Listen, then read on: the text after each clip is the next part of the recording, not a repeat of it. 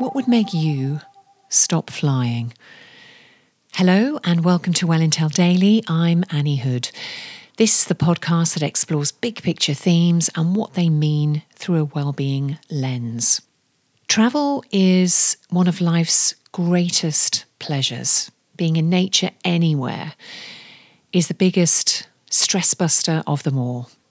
But the travel industry, along with you and I, and everyone who flies has a moral and ethical dilemma ahead.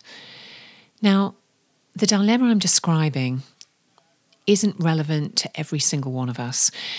A very small percentage of the world population flies frequently.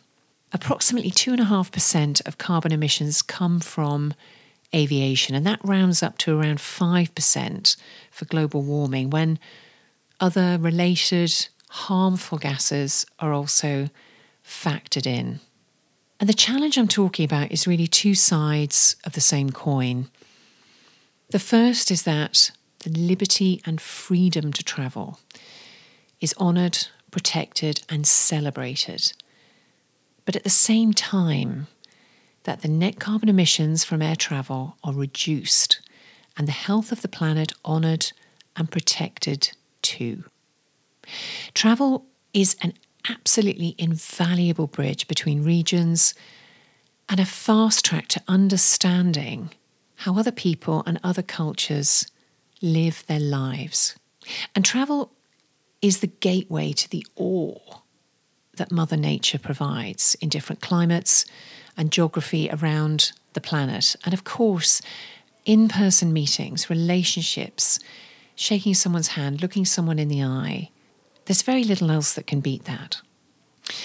Business travel is expected to have double digit growth at around 12% every year from now through to 2028.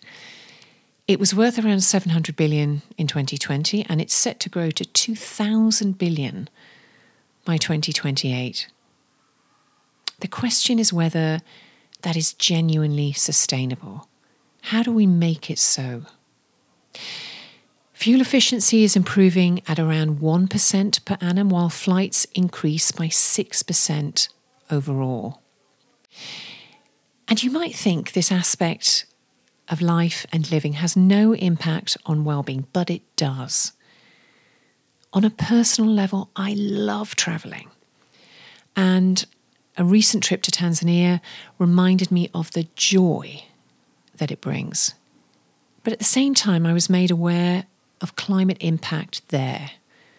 Less rain means less water for the animals, and I'm immediately joining the dots on my own long haul flight and contribution and other things that I could do to lessen my carbon footprint. For sure, my next long haul is at least 12 months hence. And it isn't to say the world stops, but what matters is awareness and responsive action. The decisions you and I make affect other people, and there is an uncomfortable injustice related to that. Because what you and I choose detrimentally affect the poorest people in the world.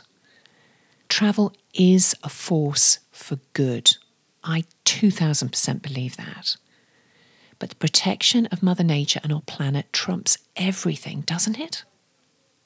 Tomorrow, how valuable is it to have a life coach? Is it a luxury or would you rather walk barefoot than give them up? Please follow, share, and review, and of course, be well.